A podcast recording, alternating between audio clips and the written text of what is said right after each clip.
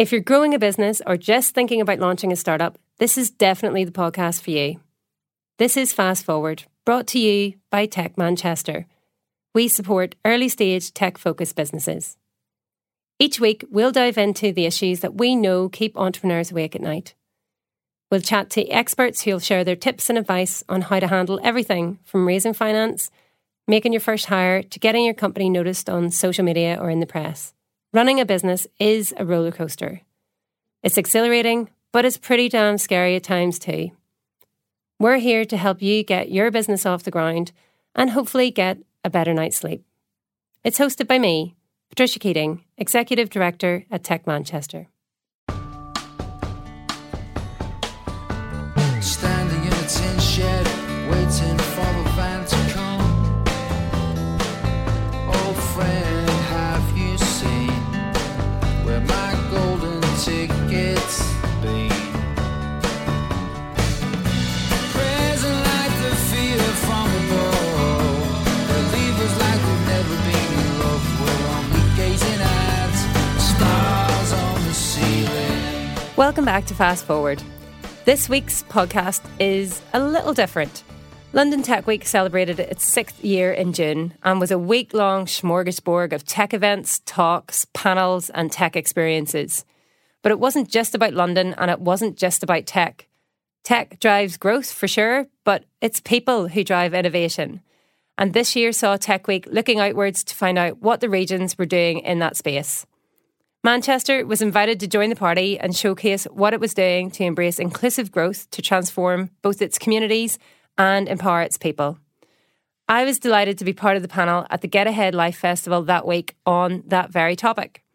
Launched in 2018, a festival to counter the growing hustle-porn image that founders need to burn out to launch a tech business or achieve a high-flying career. The festival delivered a 24-hour experience which visitors could tap into throughout the day and night, with a mission to build resilient entrepreneurs. This is a recording of that panel. Hosted by Daniel Kirby from the Tech Department and founder of the festival, I was there representing for Tech Manchester and UK Fast on what we were doing to build an inclusive business. I sat alongside Richard Jeffrey, head of The Growth Company, Elizabeth Vega, CEO of Informed Solutions, and Neil Robinson, head of CSR at the Manchester Airport. Have a listen and let us know your thoughts. Welcome, everybody, to the best session of the day. Isn't that right? Where we are welcoming the best and finest city in the UK to London. Our esteemed panel here have travelled all the way from the north of England to be here today. So can we have a big round of applause for our incredible esteemed panel here. Today we're going to talk about profit, people and planet, or I think that's the right order. For those who don't know me, my name's Dan Kirby. I'm the creator of Get Ahead Festival. Woo! It was my idea, yes, and somebody took it seriously enough to actually do it, so here we go. And it's interesting because I have a day job. I run a company. We make technology and help people improve their businesses using technology. And over a lunch with one of our clients, Richard here, up in Manchester, we got chatting about work and we got chatting about some other stuff. And then we got sort of putting the world to rights, I think, and we got talking about Get Ahead Festival. And this idea of looking at growth and looking at how does that impact both the individual, which is where I came at this from, the impact of me trying to run a company made me ill, right? So then that, but that also has an impact not just on you as an entrepreneur, but your team, and then your community, and then the society that you live in, and then ultimately, I guess, the planet we're sat on.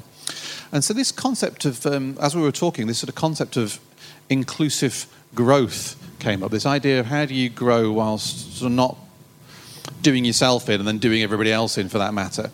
And it was a really intriguing idea, and the idea of Get Ahead as its role in that, and how we could help sort of champion this kind of thinking. So I want to sort of, before we kick off, so today we're going to talk about that, and hopefully when you'll find lessons for you to take away to help you kind of in your day jobs or in your careers. So I'm just going to ask our panel to introduce themselves. So my name's Dan. I'm from Get Ahead. I'll pass you over to Richard here. Hi, so I'm Richard Jeffrey. I'm the Director of Growth at The Growth Company. We're a social enterprise based in Manchester, operating all over the UK. Based in Manchester, we help companies start, grow and scale globally. But we also help get unemployed people into work. We also help with skills training and development. We're one of the biggest providers of apprenticeship in the north of England.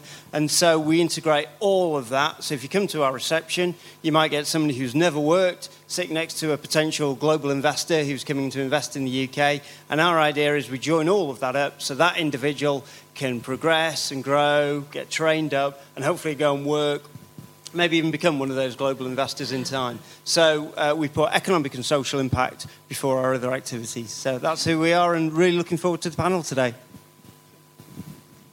Hi, I'm Elizabeth Vega, and I'm the Group Chief Exec of Informed Solutions. We specialise in digital, the large heavy lifting at the back end, digital enterprises as opposed to the consumer front end.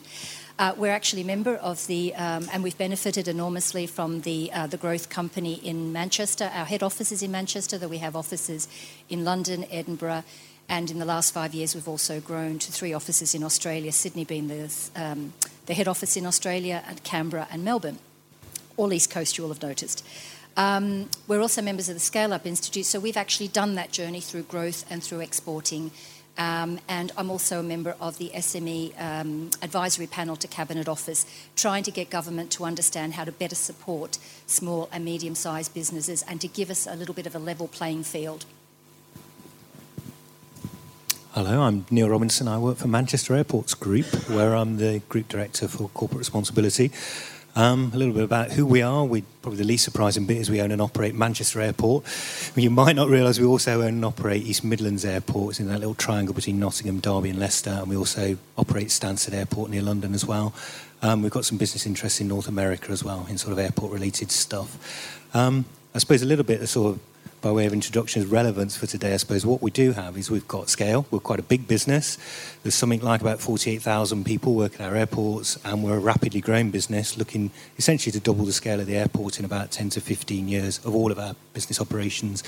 And I suppose the thesis for us really is we're regional businesses serving regional people. So how do we make sure that all of the exciting growth, opportunity and value that comes from that lands in the right place and in the right way? So I guess that's what I'd like to draw out today. Thank you. Good morning, or good afternoon, I think it is now. So my name is Patricia Keating. I'm the Director at Tech Manchester, and that's a support organisation dedicated to helping early-stage tech-founded or focused businesses. We're wholly funded by and based on campus with UK Fast, who are a web hosting and data centre provider. Up until Christmas, was the largest wholly owned in the UK. And I guess we're probably the embodiment of what we're trying to talk about today. It's like that inclusive growth, how do businesses give value back, and our fortunate position to be based on campus with a company that has given us unlimited access to their resources to help smaller businesses is probably the example of that. Part of my day-to-day job would also be leading on diversity and inclusion within UK Fast, so I work closely with the senior leadership there, making sure that we're providing structures, policies and an environment which allows us to scale and grow as it's grown from like a 2-person startup business itself to over 450 people, and it's continuing to grow at a crazy pace. Amazing. Well, thank you for all being here, and it's an incredible panel, incredible experience we've got to tap into. I'm just going to kick off with, I'm just going to throw this at Richard, because Richard and I had this lunch and this idea sparked off, and so what the hell's this inclusive growth thing, Richard? Like, come on, I still haven't worked out what it all is. Help me. So I think the best way of looking at inclusive growth was it really came from a conversation I had with Andy Burnham, the Mayor of Greater Manchester. So for many years we've been helping companies grow, scale, take on employees, and really our core ambition was about how many jobs have we helped businesses create. But then Andy came along and he said, well, that's really interesting, that's great that you're doing that, but are they good jobs? You know, are people in these jobs happy? Are they having a prosperous life, a prosperous career? So are they good jobs? Where are these jobs? Are they all just in the centre, you know, or actually is the whole of Greater Manchester benefiting?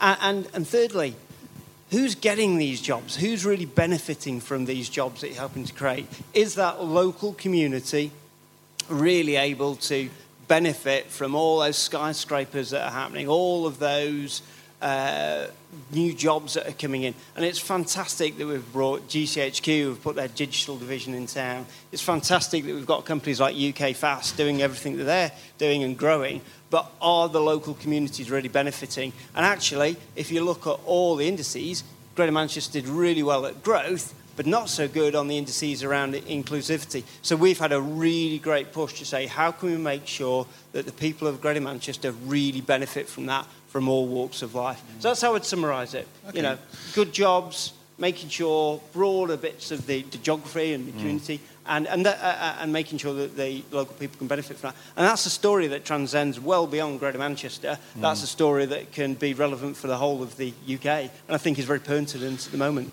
Yeah, I think it's a really interesting thesis. And what I'm kind of interested actually today is we've got three... or people here, an entrepreneur, somebody's working in a very large, much larger organisation, and then somebody's responsible for kind of nurturing the next high-growth companies here. And so I'd like to explore this idea of growth that brings people along. And Liz, actually, as an entrepreneur who's had a successful and scaled-up business, how do you do that when you've got all this pressure to pay everybody's wages, I guess, and to grow the business? I think you need to have a plan, but be flexible in how you execute that plan, or you can really frustrate and stress yourself, and that's where burnout happens, Dan. We were talking about that earlier. And the fundamental choice you need to make is, are you going to be what is a traditional startup, which is you learn to pitch, you learn to acquire or gain working capital, VCs or whatever, and then you already have a pre-agreed exit plan in 3 to 5 years as part of that funding. That's a very different business model to what is the sustainable growth model, which is, I think, where it's exceptional. The Scale Up Institute, and I notice Josh in the audience, the Scale Up Institute supports that initiative as the Manchester, as a growth company does. And that's about building a business in a sustainable way. It's not about burning fast and hard and exiting in 3 years, but just building a team around you, enjoying the journey, and actually having a plan, but being able to flex around it. And you attract a very different type of person. You surround yourself with very different type of people. If that's the journey you want to do, which is the one that I've done, my business has been 27 years. It's a marathon, it's not a sprint. But if you choose to do a sprint, no, it's a different race. And you need a different technique, you need a different team, and you need a different game plan. So, Trish, just on that particular point of startups and expectations and game plans, and how does that resonate with you with what you're doing at UK Fast? I think certainly in Manchester, the kind of the ethos that's kind of evolving is that it's coming from policy, and we're seeing it built into the GMCA digital strategy, the Manchester industrial strategy, and then you're seeing it propagate then all of these businesses who are then starting to pop up to basically help support businesses that are really passionate and want to embrace that sort of diversity ethos from the get-go. So you've got like different initiatives like Tech Returners and Innovate Her and different organisations like that. Amy Newton's consultancy around inclusivity in tech, and there's startups themselves that are starting to propagate to help kind of foster that. But that also drives from the companies themselves. Like obviously, Informed Solutions do an awful lot around wellbeing and culture. UK Fast is heavily invested in that, and there's many, many bigger businesses. But the startup culture is then seeing that, and that's becoming sort of the ethos of the startups. They're learning best practice from the bigger, more responsible employers, and I think that comes from like the medium-sized businesses. You know, not the large corporates, not the SMEs who are still trying to find their way, but those medium-sized businesses that have established themselves in communities and are committed to sustainable business because they are very invested in how that works. It's a very, I think that kind of fast scale up, exit fast is a very selfish approach. And we don't want to foster that. We want to make sure that we're building resilient, mindful entrepreneurs. And what we talked about earlier was, that the timeliness of being approached for this particular event is that we're just off the back of hosting a wellness festival in Manchester for entrepreneurs to help build the right type of mindset into those younger businesses so that we are building a very strong future. And again, Neil, from your point of view, you're in a very different, I guess, place. But do you see this sort of, in terms of the business size, perhaps, but do you see this as relevant to you as well? Absolutely so. It resonates very much with me, though. If you look at the nature of the business that we are, what do? We spend large amounts on infrastructure and we get very long returns on them. So what we need is a business that delivers strong, positive financial returns, but does so sustainably for the long term. Now, if you're going to deliver that sustainably for the long term, that needs a completely different mindset. And almost go back to the analogy you gave of the individual entrepreneur burning out and keeping yourself well and healthy. Well, actually, when you've got a large organisation, what you need is highly productive people. And to get highly productive people, what you want is a very inclusive and diverse workforce. And you want people that actually want to come to work and want to be engaged and productive in the environment that you give them. And so if you create the right environment with the right incentives, you get good people, and good people deliver the service that you want. That's absolutely what the business fundamentally is about, and is the best way to deliver the desired outcome. So it's actually the means to the end. Interesting. And Richard, I'm curious from your point of view. You mentioned this, a lot of this has come from talking with Andy Burnham, and this sort of, this sort of macro view, the sort of policymaker's view of an economy. And we're at I run a small business and I'm at the sort of coalface end of the economy in a way. But I'm curious about how does this look from where you're sat, this idea of sustaining a business and growing sustainably over time? So I think from the point of view of, a city like Greater Manchester, as many others, they want to encourage that growth. They want businesses to be there, to come and invest and expand, but they want to really integrate those businesses into the fabric of the city and into the culture, and so that when you see the ability and the organisations and infrastructure put in place to ensure there are those pathways for local communities to get into that, it helps us then tackle some of those skills barriers. It helps us tackle some of those issues that, in a way that's really systematized across the city as a full ecosystem. So when you get that working well, that gives the confidence to major employers out there to say, do you know what, we are going to put our headquarters there. That gives the confidence to the likes of TalkTalk to say, we're going to shift our headquarters from London, we're going to put it in Manchester. That gives the confidence for businesses to go, do you know what, we are going to go and expand there, because they know they've got the support of all those institutions around the city, right from, are we going to get the finance we need, are we going to get the staff that we need, are we going to get... So that's really critical for it. And I think what's emerging now is very much around almost a charter for the city that's about a good employer's charter. This is the way we do business in the city, and that can transcend beyond. But that philosophy of, right, how are you paying your staff? How are you incentivising them? What's their work-life balance like? What's all of that? And getting that, so from a top-level policy perspective, that's really embedded in. And that's been done hand-in-hand with the private sector. So all the business representative organisations have been involved in developing that. So it's just how we do business in the city. And, the philosophy, the often talked about quote of, we do things differently. And it's true. And I think seeing that work hand-in-hand is then translating down. And as you say, Trish, you then get startups coming on and other organisations, seeing a different way of being able to operate and going down that different path to hopefully go on and build those sustainable businesses. It's interesting. So my company is 15 years old this month. So I'm kind of, thank you. We're actually having a party later at 7 o'clock, so come down. There's free pizza. And we have just set out a 15-year plan, literally. And so this idea of a long-term view is something I just take seriously. And Neil, I'm interested to sort of see from your point of view, because you're making these big capital investments, and I guess you're plonking these sort of these very much destinations into communities. Now, how does this what's your perspective on this? I've just listened to the two contributions, really, that that sort of framework of having the right environment, in some ways, rather than have that delivered to business, that's a very passive. Business needs to be engaged and involved in that. So for us, if we're going to grow in the long term, what we need more than anything is good quality people who want to come and work in the right environment. And we can't sit back. It's too much of our risk to our business to not participate in that.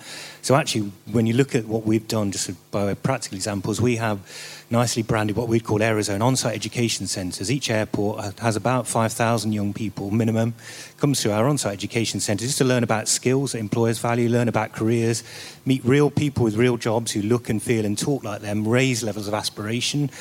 We've got academies that reach out to harder-to-reach groups in particular to give them the sort of confidence and skills they need to get into employment.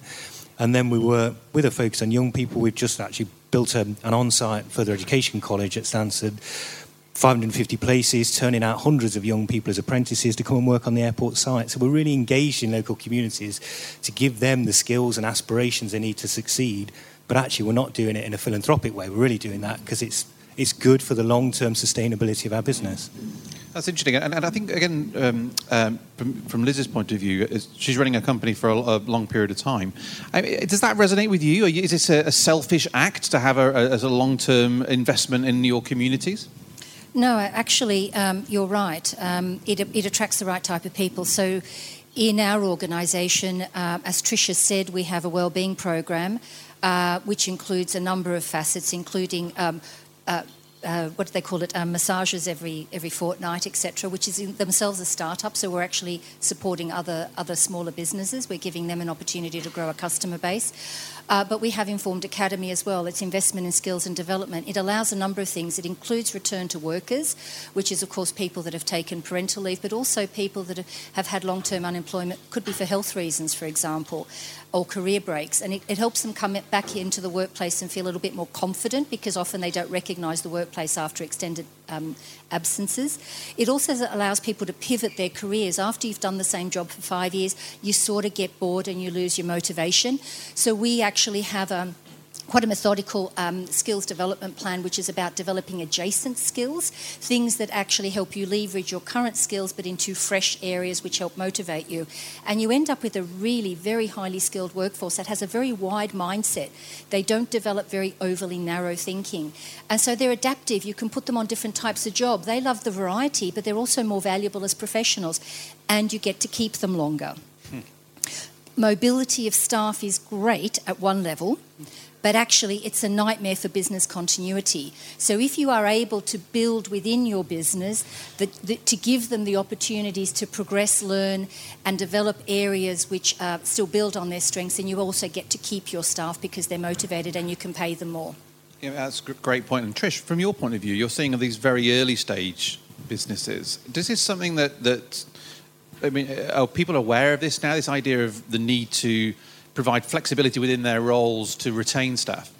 I think yesterday's report that came out yesterday, if anybody has seen it or read it yet, the Tech Nation Skills and Jobs Report, it actually identified it as a resignation culture, that it's so easy now to leave a job and go and pick up your next opportunity. And I think, Elizabeth, you're absolutely right. It's about complementing learning and development with naturally inquisitive people who are embracing that sort of lifelong learning. And you can focus very much on technical as technical businesses. And I could probably speak more towards what the UK Fast does in that space. So, you know, they've got a sort of state-of-the-art training centre. They have all the technical qualifications that they can test and qualify there, Magento, and they're the only Linux professional institute in the UK that can test, all of that kind of stuff. But it's absolutely imperative that is coupled with the soft skills, the softer skills. So they've got a very sort of very robust leadership program, and then the mentorship program, which I lead on. And that's a 6-month program, which is not necessarily about career development, and it's open to anyone within the business that might have like a professional or a personal thing that they want to develop. So they come to us with what they want to achieve over a 6-month period, and we find someone then within the business that can help them on that particular journey. What I'm really proud to see is that without make it without contriving it, because we don't pick the people that go on it. 60% of the mentors that support that are female or women, and it's 50-50 gender parity in the mentoring program for the mentees that are coming through. So what we're doing is building a really robust future pipeline of leaders who are going to help take the business forward, and that's happening because we're giving them the power to decide what it is that they want to learn and how they want to learn it. Richard,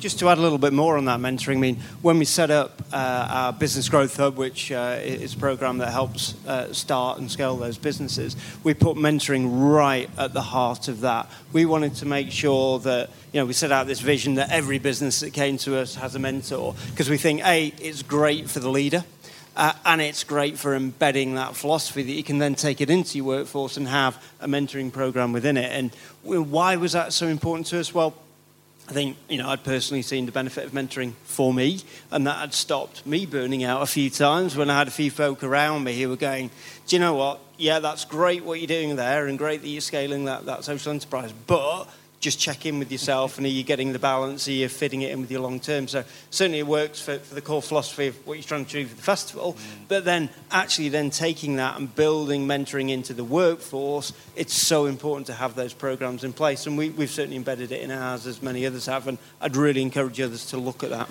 Yeah, but what's interesting about this is, there's a little part of the back of my brain as a small business owner, manager, that's going, yeah, fine, but, you know, I've got to pay everybody, and I've got, you know, I've got an overdraft, and I need to make some money, and there's this pressure on me as a leader.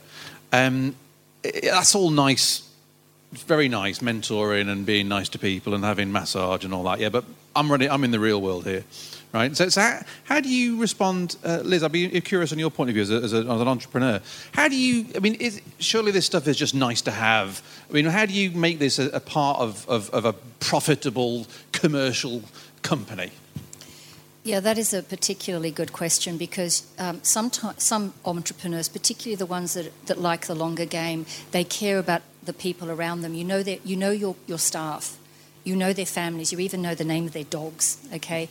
And it's personal. Business then becomes personal. You worry about making sure that you can pay their salary so they can pay their mortgage. And you have to be, at some point, mindful about how that affects you. You are always the last person to get paid. And there are ebbs and flows in a company, so the important thing is communications and not overcommitting. Making sure that you pace yourself, and like you were saying, check in with yourself to make sure, is this a tolerable level of pressure? Am I taking on a level of commitment that is viable? And then you always communicate to your team. It makes you a little bit vulnerable, because, and I don't mean that you overshare, but you make sure that you communicate to your team and you take them on the journey. Hey, look, you know, we're going to go into a growth stage. We're going to fund this. We've got a really good plan, but your part in that equation is, I need to count on you guys to do this. How can you support that? So you don't tell them how to do it, but you tell them what you need to do as part of that business growth plan. You make them part of that co-design of the solution. And then you also share a little bit to say, look, by the way, just understand that I'm prepared to take this risk and that we're all in it together. That makes you feel a little bit personally vulnerable, but the right people will never take advantage of that. And if you assemble and you hire people for values, not for skills, remember, smart people learn. But you can send them on however many training courses you like. You are going to find it really difficult to reprogram their core personal values. So hire people that are smart but have got good values. You send them on training and it always pays off. But if they're not aligned with your belief or your ambitions, you're going to be working against each other. How do you make that make money?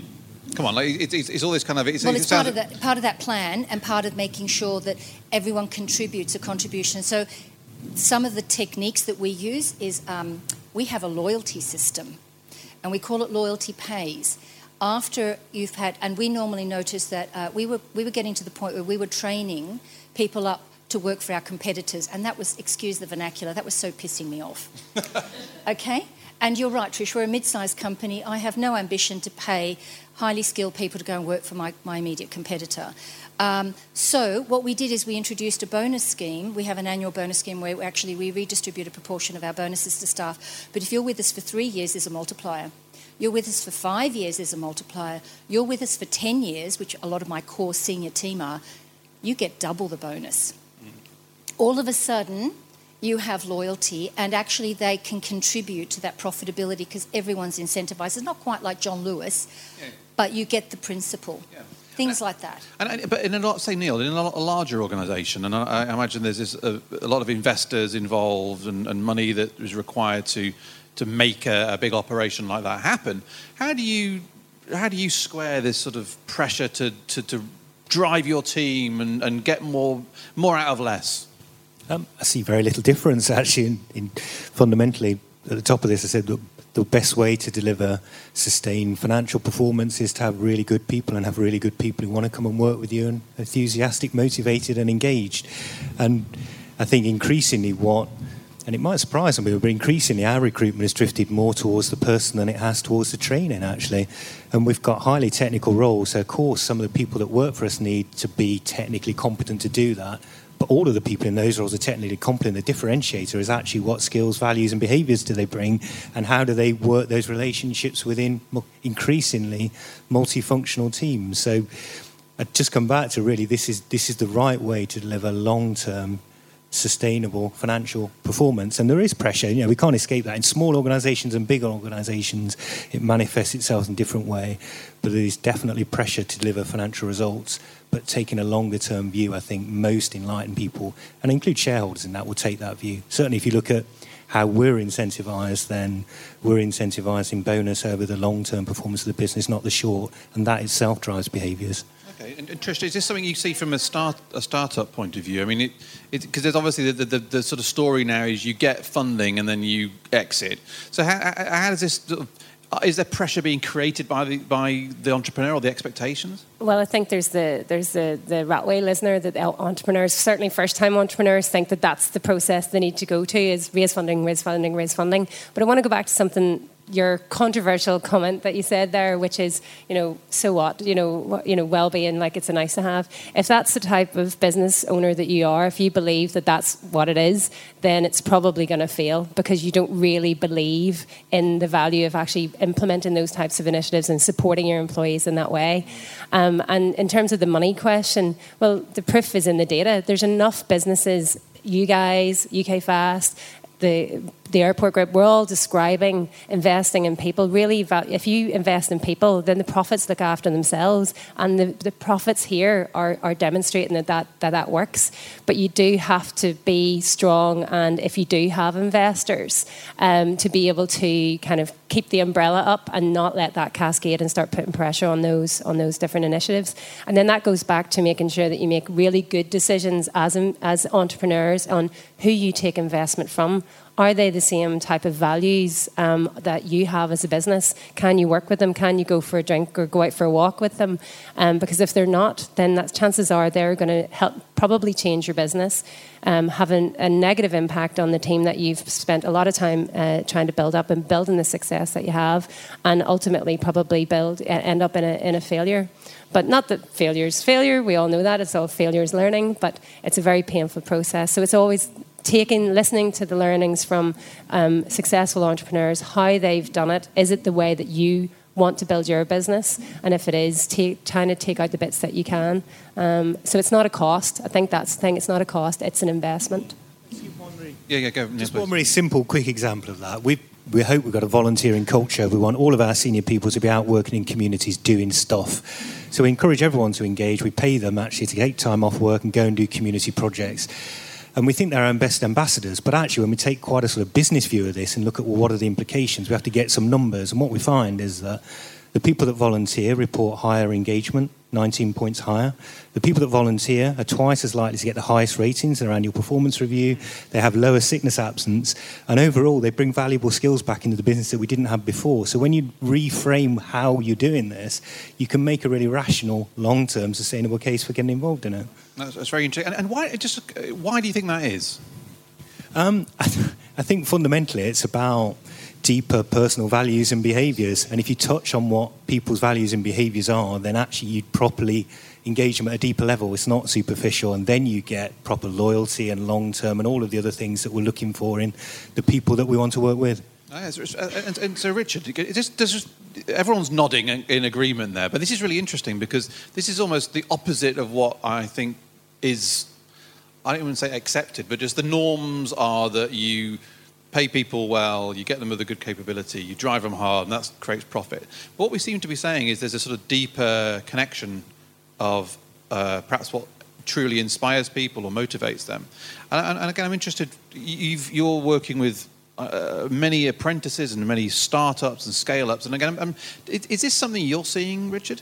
Well, if you just look at our own business ourselves, you know, as the growth company, I mean, you know, we've got over 1,000 people now, and the people that we attract are those that really believe in our purpose. So we've got a whole bunch of people that come to us, and those that, you know, it's almost the first thing I look for in any interview with anybody is to say, do they really buy into our purpose, our core philosophy, and our beliefs? And if you get someone who does that, you know, I mean, I'm just about to try and convince myself that I'm going to recruit someone who's absolutely off the scale on that, but absolutely knew nothing about the topic I'm recruiting for.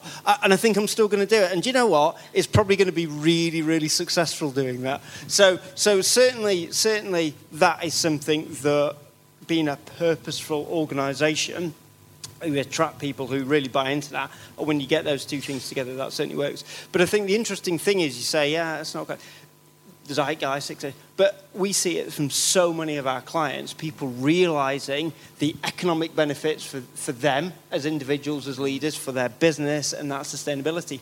So you see time and time again people that are coming to us recognising that, and that become a kind of new philosophy that's driving them. I mean, you know, we've got so many businesses. I mean, there's a really well-established textile business in Manchester, Rowlandsons. That's just become employee-owned. You know, we've got a number of big digital agencies that have just become employee-owned, where the owner said, do you know what, fine, I could sell it, I could go, but actually I'm going to pass this on to the workforce and let them run this and let them take that forward. And that becomes a new philosophy, a new way of working. And I think it's always been there. There's always been the John Lewises and the others, but just seeing that take off in more walks of life and more sectors where you haven't traditionally seen that, I think it is becoming a norm, yeah. So all I'm hearing is there's a sort of connection, or a deeper connection of the employee with the employer, perhaps through a shared purpose. But I'm curious that just the impact this has onto a wider community then. And again, because this is, I guess, part of what we're talking about is the connection between the individual and the sort of societal. And Liz, from your point of view, we're talking around purpose, we're talking around the people in the company, but how does this kind of impact onto the wider community? I mean, you're in various different countries now. Yeah. Well, you need to be able to give it a label. So ours is Tech for Good, okay? And it's about being proud of what you do, not just being clever, but being proud of what you do and the positive contribution you can make. And actually, as a business, that we only tend to bid for that type of work anyway. There are lots of contracts out there where you can make money, but actually it doesn't sit comfortably with your conscience. I always do the test. It's like, would I be proud to tell my mum what I'm doing? I know, you have to have a benchmark. So with our staff, they already buy into that, like you were saying, Richard. You know, we promote it, we've given it a label, it's easy and relatable. And then we say to people when they join us, just as part of their onboarding process, we say, okay, what are the things that are close to your heart? Some of them work for NGOs. They use their day job skills, their expert practitioner skills, to go into, for example, natural disaster zones, Map Action, and to support communities. We give them time out to do that. Some of them actually are really serious technical people, and they go into schools where they don't have teachers. A lot of underprivileged schools don't have technical teachers to teach them coding, so they do coding clubs after school. And they have such a feel-good about it. They have such a feel-good, and they bring that energy back into the workplace, and you're right, they have less sickies. So if you give people half a day off, like every fortnight or a day off a month, actually you're probably getting that back by not having sick leave. You're probably getting that back through productivity and commitment. And the weird thing is they'll probably do an extra hour a day for a few days anyway to catch up with the workload, and they do that willingly and happily, because they're getting something emotionally back from you, freeing them to do things that are close to their heart. So we give people a choice. They can go and work for an NGO, they can go and work, some of them actually are in the reserve forces, some of them work for, you know, schools running coding clubs, some of them support charities. It doesn't matter what they do. Most of them do something tech because there's such a shortage of skills in tech that they can give that back. So that's how we do it. So I mean, and Neil, I'm curious about you touched on this slightly, but you're obviously employing a lot of people. But how do you? Often, a lot of the sort of what we talk about is very kind of middle class. Highly educated people doing highly intellectual work, and being entrepreneurial and getting a loan and stuff. And how do you kind of get all walks of life into your business? And what's the value of that? I mean, I said at the top, we always see ourselves being regional businesses, serving regional customers. There are definite social challenges around our airports, and we've got a definite demand for people. So putting those two together gives us an inherent opportunity. I think one of the fair challenges I had a few years ago in chatting to an MP, actually, was that it's great you're creating so many jobs, but actually, it's going back to this point about value. It's great you're creating so many jobs, but we don't want all the people off the estate to come and clean your office. And it's all like quite challenging. It's all, well, actually, there's a fair cop there. What do we do, and how do we get people to join us, but actually to find a right level for them in the business and to have the opportunity? And so what we offer is a portfolio support ranging from basic skills, fundamental maths, English, customer service through to more advanced, and you can take all of that training free of charge. You can develop your own sort of personal attributes and you find your own path through the organisation. And when you've got an organisation that's growing quite rapidly, opportunities open up, and we've seen a lot of examples of people that have maybe indirect careers but find a level in the business that really suits them. And Trish, how do you see this in terms of the community and bringing in diverse sort of people from diverse backgrounds into the mix? Well, I was sitting and listening to what everybody was talking about there, and I know you've come from a corporate background as well, Elizabeth. So I'm just sitting here like thinking, up until 2.5 years ago, I wasn't in tech. I'm just wondering how many people in the room are actually from a tech background or coming from a tech point of view here? It's quite a lot, I think. Yeah. So, see if I was back in my... So I have a 10-year professional services career before this new journey into the tech industry, which up until, I moved to Manchester, knew nothing about, literally nothing. And then before that, I was in 10 years of sales organisation. And if I sat talking to them, either of those organisations, they honestly would sit and think I had, gone mad. And they just wouldn't have bought into... Because just the way you were talking about, it's but so what? I don't get it. I don't get it. You're all into this, but is everybody else?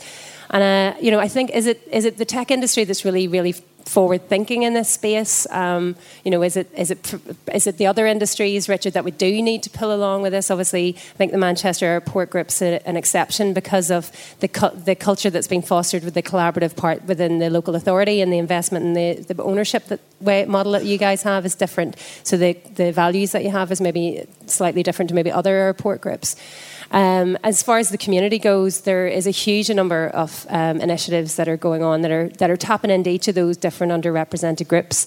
And I know that there are many in London. I was sitting having dinner with somebody who was telling me about a great one that's down in East London on Wednesday night. But yeah, we've got everything focusing on neurodiversity. So we've got SEN Code. We've got the different some of the poorest wards in Manchester, or for the whole of the UK, are in Manchester, but they're springing up their own coding clubs. There's Moss Code, which is for Moss, Eyed and Hume, and if anybody has ever heard of those wards, they've had a pretty interesting history, but they're pulling themselves out of it with the support of the council and with the support of the Growth Company and putting resources into those places. The council is getting on board with our ageing challenge. We've got an ageing demographic. How do we reskill those people, and how do we as businesses work with the council to help provide job opportunities for them? Solidarity in Tech is the biggest sort of citywide inclusion initiative. So it's supported by UK Fast. We host all of their events on campus, and that's looking at all underrepresented groups, but has a particular focus on the ethnicity. So there's different things happening, and they're all kind of working collectively together right across the community. And I think no matter what report you look at, that's one of the things that Manchester's always rated incredibly highly for, is that collaboration. And it's what attracts people to move to Manchester. Last year, I think it was the first time that we've stemmed our brain drain. So we've got 7 universities seven. And historically, we lose our graduates to London. They all come here because they can see a career and they can see sort of a longer job opportunity. And for the first time, because of the growth and the interest that we've had from the bigger organisations, is that we've stemmed that. And actually, we've now started getting a net gain from places like London, people choosing. They're seeing all the kind of cool stuff that's happening and see a better quality of life and see a better living standard. That was one of the other interesting figures that came out of the Tech Nation report. Like, you'll get a higher salary in London, but actually when you take the cost of living off that, actually Belfast was the best place to live. Yeah, not that I live there anymore, but... She's moving back. I have to go back. I will go back eventually. We all go back. What's kind of interesting, actually, in this conversation is this sort of thread between the macro and the micro and the sort of mindset and the philosophy, really, all the kind of heart stuff that's threading that together. Yeah, and Richard, is this something you, because this is where our conversation came from, is this something you see and how can, what can people here learn from that? So can I just add one point just to answer your previous question around, you know, how do you reach those community groups? I mean, I think we're probably the only organisation in the room that's got a jail. Right. So we've got our own jail, and we do lock people up. Don't worry. And why do we do that? Well, what we've got is a charity that we set up that is basically getting a whole load of kids.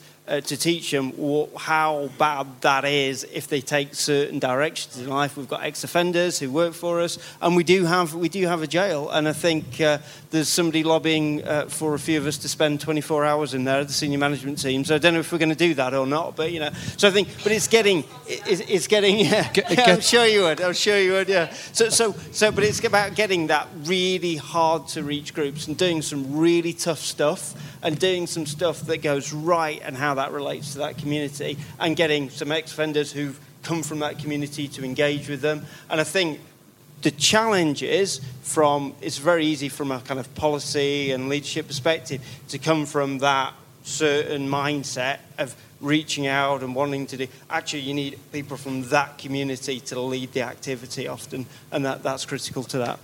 So that's really fascinating. And so there is this thread from the sort of big to the small. I'm just going to... We've got 10 more minutes or so, and I'd like to zoom right out, because one of the things that all of this activity has is an impact on the planet, and that's one of the things we're talking about. And I'm curious, I guess, from the Manchester Airport Group and airports, and obviously that's a source of... You know, I guess one of the things people are talking about, cutting down on flights. So how can Manchester Airport Group, how do you sort of square that, this inclusive idea, with the impact on the planet? I have to be careful when I talk about airplanes and the environment, because I might get a bit passionate, sorry. It's just, I think there's a common view, isn't there, that we all need to feel some sort of flying shame and we should all fly less in the future, and I just think it's so wrong. I think if you look at what aviation has done as a relatively fresh industry, less than 100 years old, transformed the world, we all have travel opportunities, so much bigger perspective than we ever had, and we don't want to lose that, and we shouldn't lose that. But actually, if you frame what we've got, which is a long-term perspective in your business, well, actually, climate change is an existential threat for a lot of businesses. A lot of businesses just don't realise that. It's more obvious for aviation. And so what we did, in terms of starting with, if you like, our own part of this, is we made a commitment to make our airports carbon neutral 14 years ago. We delivered that over the course of 10 years' work. We've had carbon neutral airports for some time. We were one of the first purchasers of renewable energy. We had our electricity bill... reasonably large one. You know, we pay nearly £30 million a year for electricity, so we've got a bit of a market pull there. We can help to pull some renewables through. We've done all the right things in that. So in some ways, that puts us as an airports organisation in the right spot, but actually makes a relatively modest contribution to the overall picture because, you know, again, it's a fairly obvious point. It's not about airports, it's about aircraft. So actually, we've got a responsibility to engage in the bigger industry. So we come together as an industry under a group called Sustainable Aviation. It's all of the major manufacturers, the people you have heard of, the Rolls-Royces and Airbuses and others, the major airports like Heathrow, Gatwick, ourselves, the airlines, people like British Airways, IAG, EasyJet, the others. I happen to chair that organisation. And what we have is a common vision about how we can drive out carbon from our industry. So we've got a plan that goes to 2050. That means we can double the scale of the industry without increasing emissions from 2005 levels. That's really challenging. That's a really great start. And it's delivered through lots of tech, lots of investment, lots of improvements. But clearly in the current context, it doesn't go far enough. So it's a challenge to our industry to say, how do you go from essentially halving your emissions to making them zero? That's what we're working on at the moment. But we start with the right mindset, which is how do we get there to realise all the great social and economic benefits rather than how do we give up and lose all the benefits that we've gained through aviation. I'm really confident we're going to get there. But we are in a harder to reach sector. But we're focusing on it and we're bringing the right mindset. And Liz, your business is in Australia and in the UK, and so you have this sort of global point of view. So how does this, all of this square with that as well? Well, we're ISO 14001 accredited, so that's the environmental management system, the global standard for it. We actually put it out to our staff. We ask them to put.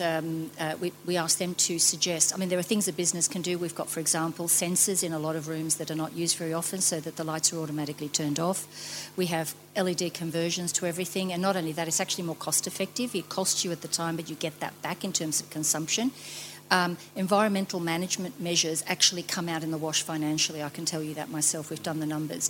But in terms of staff, we actually ask them to say, okay, so if we were going to make a positive impact on our footprint, of our business in terms of running. What do you think? So the staff actually run their own recycling. We car share. We use public transport where possible.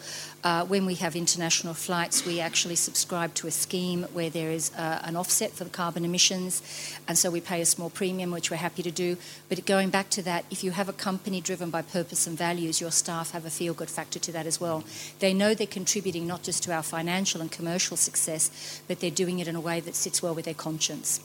And Trish, we even don't have plastic cups. We have ceramic cups. That creates a different problem. We share the bugs around, so we've had to go and get anecdotal. We've had to get antibacterial washing, so we even go down to that level.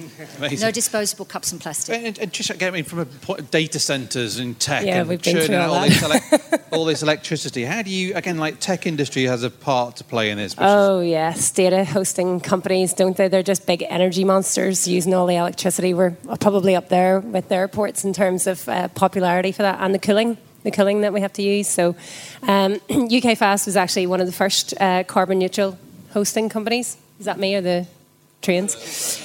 They achieved that back in 2010, sort of probably around the same time as you, and they now work with Tech UK on their climate change agreement, and they've got 3 of the data centres already accredited and the 4th on the way. We have the same ISO standard as integral to what we do. Those are all the big things that you can do. And then it's like looking at the data centres themselves. It's like, how can we actually get them to reduce the amount of energy and cooling that they need? So one of the big projects that they're working on this year is actually replacing all of the firewalls, the black boxes, the hot boxes, and getting rid of the physical firewalls and replacing that with a layer of virtualization. So those firewalls will now live in the cloud.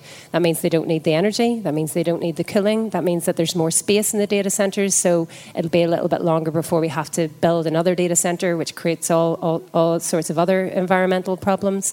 But we even try and think smart around that. So although it's a tech company, it has a tech incubator, but it also has its own building company. It's a very vertically integrated business. So it's called UK Fast Spaces, and they build all our data centres, do all our refurbishment, and they actually achieve an 8% waste to landfill ratio compared to the construction standard of 30%.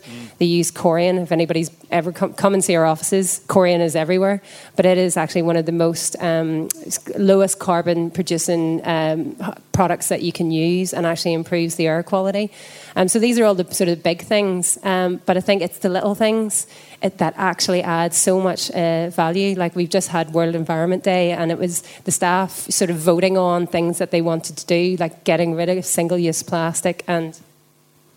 Just checking that's not my solicitor. Oh, no, it's fine. It's UK Fast Spaces, actually. It's those little things that matter just as much, and it's like, but it's always like, what else can we do? So the next thing that we're doing next month is we're replacing all the fleet cars with Teslas.